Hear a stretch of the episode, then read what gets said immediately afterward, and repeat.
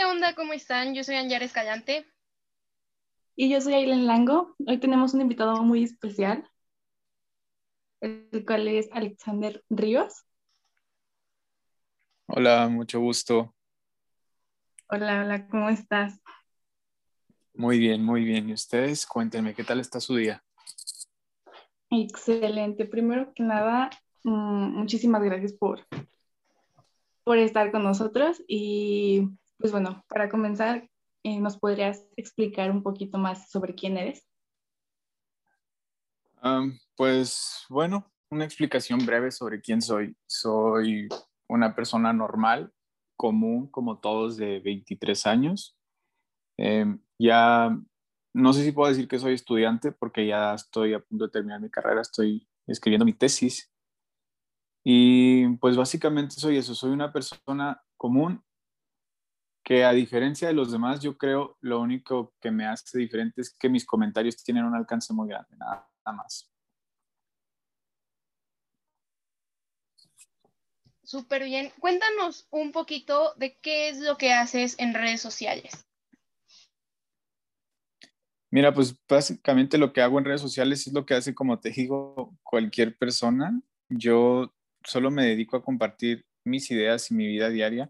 Sin embargo, no sé qué fue lo que pasó, que en algún momento detonó el hecho de que hubiera un crecimiento en, mis números, pero, por ejemplo, a diferencia de muchas personas que, no sé, se autodenominan influencers o hacen de las redes sociales un trabajo, pues yo, no, yo uso mis redes sociales de una forma normal como cualquier otra persona. Y obviamente trato de aprovecharlas cuando se les pueda dar un buen uso, pero pero en sí ese es mi trabajo en redes sociales. Soy una persona más como, como ustedes y como todos. Por así decirlo, ¿qué fue lo que te motivó para, para comenzar a subir contenido y así en TikTok? En TikTok es diferente a lo que hago en Twitter o lo que hago en, en Instagram. En, Sabes que lo que me motivó un poquito es el, tengo una, tengo novia y ella tiene una hermana. Ella es, su hermana es pequeña, tiene 15, 14, 15 años. Y cuando recién empezó lo de la pandemia, convivíamos mucho tiempo juntos y ella platicaba de las cosas que veía en TikTok. Y pues al final de cuentas sigue siendo una niña, ¿no? Tiene 15 años. Entonces desde su inocencia, pues como que ella contaba muchas cosas que para lo mejor para alguien de 23, 24 años son normales, pero para una niña de 15 años no. Entonces cuando le preguntábamos dónde escuchaba esas ideas, ella nos decía que lo había escuchado en TikTok. Entonces, cuando yo empiezo a ver lo que abunden de contenido en TikTok, me encuentro que hay mucho contenido muy bueno. La verdad, puedes encontrar cosas muy buenas en TikTok, pero puedes encontrar muchas cosas muy malas también. Entonces, lo que a mí me, eh, de cierta forma, me motivó a hacer contenido en TikTok fue el hecho de querer aportar algo, porque la mayoría de los usuarios de TikTok son personas menores y muchos de ellos son menores de edad. Entonces, siento que tiene que haber una como contrapeso a todo lo malo que puedan encontrar. Entonces, pues trato ahí de compartir cosas que yo he aprendido de una forma pues mala en mi vida, con malas experiencias, que son cosas que realmente muy difícil te lo dicen cuando eres niño y a veces es muy difícil que lo entiendas, pero entonces a través de TikTok, pues es muy fácil que, puedas creer algo. Entonces, mi motivación para ser parte de TikTok fue el hecho de, querer contribuir con un mejor contenido y tratar de hacer ese contrapeso al contenido eh, malo o perjudicial que puedas encontrar en TikTok.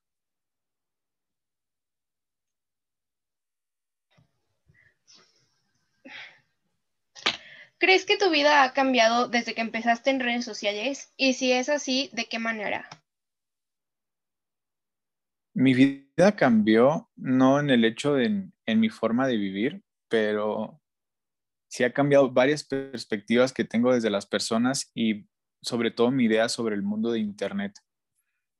Eh, realmente, bueno, como les dije, yo no uso mis redes sociales como, como un trabajo o como una herramienta, pero el alcance que me dieron los números, por ejemplo, de Twitter, me hizo conocer a muchos influencers grandes. Y pues es muy difícil o sea, es, bueno, esto es algo que mucha gente les dice, pero es bien difícil de entender. Suena muy fácil, pero es muy difícil de entender. Pero todo lo que tú ves en Internet es falso. La mayoría de las cosas que tú ves en Internet no son reales. Entonces, si algo puedo decir que lo que he vivido creando contenido en Internet es el hecho de que me llevó a conocer personas y me hizo darme cuenta que la mayoría de las cosas que existen en Internet no son reales y te hacen una perspectiva o una presión en, mentalmente para tener, bueno, pues no para tener, pero para tratar de que tu vida se asemeje un poquito a eso. Estás rodeado de constantes presiones y, y la verdad es que solo cuando estás en ese mundo, o sea, cuando conoces a las personas de ese ambiente, te das cuenta de que la presión no es real que es una presión falsa. Entonces, te voy a decir que mi vida sí mejoró en el hecho de que al darme cuenta de eso, me deshice de muchas presiones que tenía en mi cabeza. No sé si tenga sentido lo que estoy diciendo. Y nos platicaste que ves bastantes cosas malas, como todos este, en redes sociales. ¿Y cuál es el lado bueno que le encuentras a esto y qué es lo que más te gusta? el lado, el lado bueno del contenido malo o el, o el lado bueno del, del Internet. El lado bueno de redes sociales, Internet. El lado bueno de redes sociales es la comunicación instantánea. Sabes que antes eh, vivíamos rodeados, o sea, nuestra cultura se determinaba por lo que veías en la escuela o lo que veías en tu casa y a veces lo que podías ver en la televisión. Entonces, todo el mundo mantenía sus, sus culturas muy cerradas, a pesar de que éramos una, una, generación, bueno, nosotros no, la generación anterior a la de nosotros, era una generación un poco más abierta que a lo mejor la de nuestros padres. Eh, sin embargo, ellos vivían en su burbuja, por así decirlo. Entonces, el hecho de que las redes sociales aparezcan te hace mantener contacto con cualquier persona de cualquier parte del mundo, de cualquier situación que esté económica, social o cultural. Entonces, de cierta forma, te hace ver la situación real de otro mundo. Entonces, te ayuda a abrir los ojos un poquito más. Y para mí el lado bueno de las redes sociales es el hecho de que puedes conectar con el mundo real. O sea, es mucho más difícil que te puedan manipular con información porque tienes toda la información del mundo al alcance de un touch o de un clic. Entonces, yo siento, o sea, hasta desde, puedes hablar desde relaciones de poder, de ya es mucho más difícil que un gobierno pueda manipular a las personas o pueda eh, mentir hasta, hasta eso. O sea, es más difícil que, una persona con poder pueda mentir por el hecho de que pues las personas en redes sociales manifiestan su, su voz. Y lo bueno de, las redes sociales es que la voz de todos vale lo mismo, a diferencia de la vida real, que por ejemplo personas con dinero, con diferente color de piel o algo por el estilo, pues usualmente tienen más peso sus opiniones que las de los demás. Y en redes sociales no, en redes sociales todos valemos por igual y eso es lo que a mí me gusta. El hecho de que tú puedes ser quien tú quieras ser en las redes sociales. Y vas a encontrar gente que te critique, pero vas a encontrar a mucha gente como tú. Entonces, a mi parecer, ese es el lado bueno de las redes sociales. ¿Cómo te describes a ti mismo? Mm, pues me describo como una persona normal, una persona, ah, ¿cómo le podríamos decir?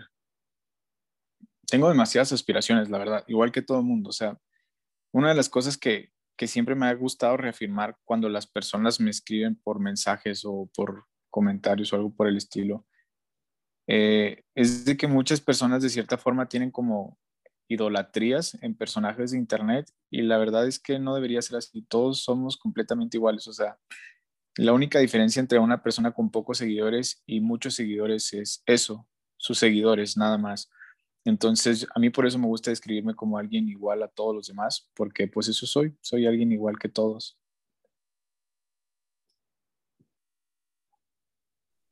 ¿En tu futuro ves este, las redes sociales? ¿Sigues trabajando las redes sociales en un futuro? Eh, me gustaría usarlas como herramientas, ¿sabes? Em, muchos de los proyectos que tengo en mente eh, involucran las redes sociales porque involucran la participación de muchas personas. Entonces, eh, ese tipo de alcances sin las redes sociales es prácticamente imposible conseguirlos, a menos de que tengas un muy buen, importante usarlas como herramientas, como te digo, para los proyectos que tengo en mente. Entonces, Eh, me gustaría crear una comunidad nada más para darle la base a todos esos proyectos que tengo en mente, no tanto como para hacerlas una forma de vida. ¿Qué estudiaste y por qué decidiste estudiar eso? Estudio administración gubernamental o administración pública y decidí estudiar eso, aparte de mis intereses desde pequeño. La verdad es que siempre me ha gustado, bueno, más bien nunca me ha gustado la forma en la que funcionan las cosas en este país. Siempre me ha gustado el hecho o la idea de querer cambiar cómo funcionan las cosas en este país.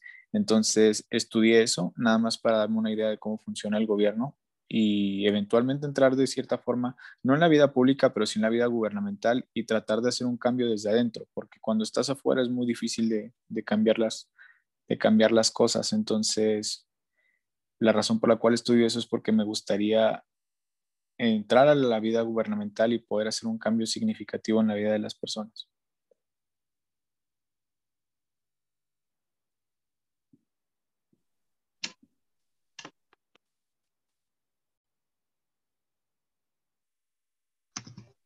¿Qué piensas acerca de que somos la generación de cristal? Le veo cosas buenas y le veo cosas malas, como en todo. Todo tiene sus cosas buenas y todo tiene sus cosas malas. Siento que el problema con la generación de cristal es cuando se lleva a los extremos, pero la premisa original, o sea, la idea de por qué somos la generación de cristal me parece muy buena. Me parece algo completamente necesario el hecho de que nosotros como generación de cristal estemos cuestionando todo lo que nos parece mal.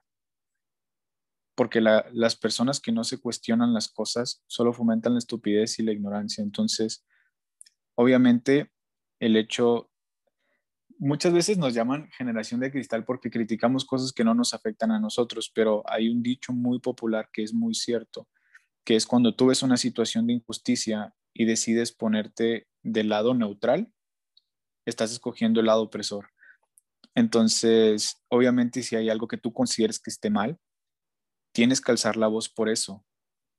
Entonces, si eso les nos vale el título de la generación de cristal, no importa, siento que hasta debemos portarlo con orgullo, pero obviamente como todo tiene sus extremos malos y hay veces en las que si nuestra generación de cristal se enfoca en, en cancelar, vaya, incluso ya tiene su propio término, en cancelar cosas que pues de cierta forma no son ni trascendentales ni relevantes y le quitan el, el foco, el enfoque a lo que verdaderamente importa.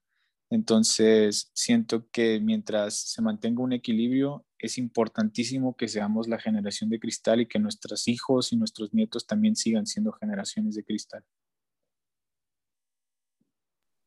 ¿Cómo ha sido para ti este, de repente comenzar a hacer como de cierta manera reconocido, ya sea en Twitter, este, Instagram, que hayan empezado a subir tus números? ¿Cómo, cómo fue que te lo tomaste? Fíjate que al principio nunca le tomé importancia porque no es algo que haya sido algo de mi, o sea, que me importe, pues, aunque suene redundante, nunca ha sido algo de mi interés. Sin embargo, la primera vez que capté el verdadero impacto que tiene fue en un concierto. Eh, yo fui a un concierto en Monterrey y la arena a la que fui, la arena Monterrey, estaba llena y según investigué tiene una capacidad de 40 mil, 45 mil espectadores y era demasiada gente, era muchísima gente la que había en ese lugar. Y yo en ese entonces tenía 48 mil seguidores, entonces había más gente siguiéndome en Twitter que gente en ese lugar. Entonces, cuando empiezas a dimensionar los números, ya te das cuenta de que de que aunque sigas siendo una persona normal, sí tienes una responsabilidad muy grande porque tus opiniones pueden pesar, las, las palabras tienen mucho poder, tienen mucho peso y cuando tienes audiencias tan grandes tienes que cuidarlos, o sea, tienes una responsabilidad. Entonces fue ya cuando, a partir de ese momento, cuando me empecé a tomar un poquito más en serio lo que subía. Porque como te digo, yo subía muchas cosas que cualquier persona sube. Yo subía mis historias jugando fútbol, contaba mis historias en la escuela, pero también hacía mis historias que a lo mejor eh, pues no aportaba nada, por ejemplo, mis historias cuando salía a la fiesta con mis amigos, mis historias con el Bacardi, con las cervezas, que pues al fin de cuentas salen sobrando, ¿sabes? Entonces a partir de ese momento fue ya cuando me di cuenta de que tenía que ser un poquito más responsable con lo que con lo que tenía en mis redes, pero antes de eso yo lo veía totalmente normal, nunca me o sea, nunca me puse a pensar si era algo grande o, era algo normal o algo poco.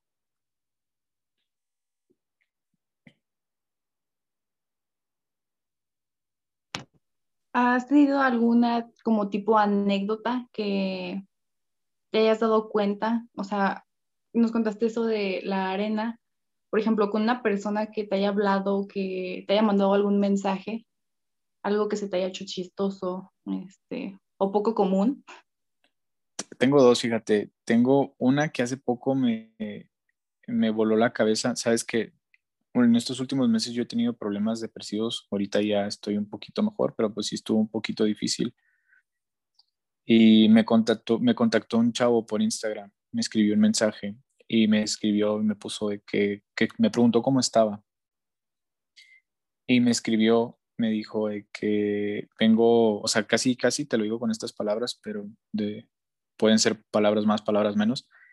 Él me dijo que estaba preguntando cómo estaba porque hacía aproximadamente un año lo que yo dije en internet lo salvó de cometer suicidio. Y que ahora él me escribía porque estaba preocupado por cómo estaba yo. Y en ese momento lo que pensé fue que, wow, o sea, que las estupideces que había dicho yo en internet sin pensar, sin intención, de cierta forma le hayan salvado la vida a una persona se me hizo algo bien, o sea, bien impactante y, me hizo sentir, me hizo sentir bien y al mismo tiempo me hizo sentir muy choqueado del poder que puedes llegar a tener con Internet y el poder que puedes tener sobre la vida de las personas. Y eso me hizo sentir muy bien, muy bien. Y, me dio como el, ánimo para arriba. Y la otra, hace poco, em, una, una chava tenía problema para pagar su inscripción de la universidad y yo me topé su tweet en, en mi página de inicio y yo lo que hice pues fue, eh, ella puso su tarjeta, estaba diciendo que eh, pues le urgía el dinero para ese mismo día, que por eso eh, estaba recurriendo a Twitter, ya no tenía otra opción. Entonces yo comenté y le, y le hice una donación, le transfería su tarjeta. Y cuando yo hice eso, su tweet tenía como 600, 700 likes. Y como a las 3, 4 horas, eh, no sé si la interacción que hice yo hizo que de cierta forma se viralizara su tweet y para ese mismo día en la noche había completado toda su inscripción. Y hasta le escribí, le mandé un mensaje y me contó que estaba muy contenta y que estaba muy agradecida porque porque pues gracias al apoyo que le habíamos dado, mucha gente había visto su problema y le habían ayudado. Entonces eso también me hizo sentir muy bonito el hecho de que con un simple tweet puedas cambiarle la vida a una persona. O sea, suena muy tonto, pero, o suena muy simple, pero, o sea, pues le, puedes ayudar a que su vida prospere de una mejor forma. Entonces, ese tipo de anécdotas sí he tenido muchas anécdotas divertidas, pues casi no, la verdad. Em, no, una, anécdota divertida con un seguidor o algo así. La verdad es que no, no, te podría decir una porque no me acuerdo, pero sí he tenido muchas que me han dejado como una buena, como una buena catarsis, una buena idea de eso. Entonces, yo creo que esas dos serían mis mejores experiencias con dos, con dos seguidores míos.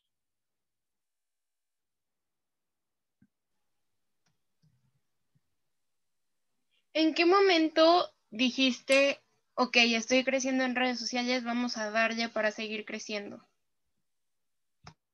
Mm, sabes que ni siquiera tú puedes pensarlo porque el crecimiento que tuve, por ejemplo, en Twitter, que es la plataforma más grande que tengo, fue demasiado rápido.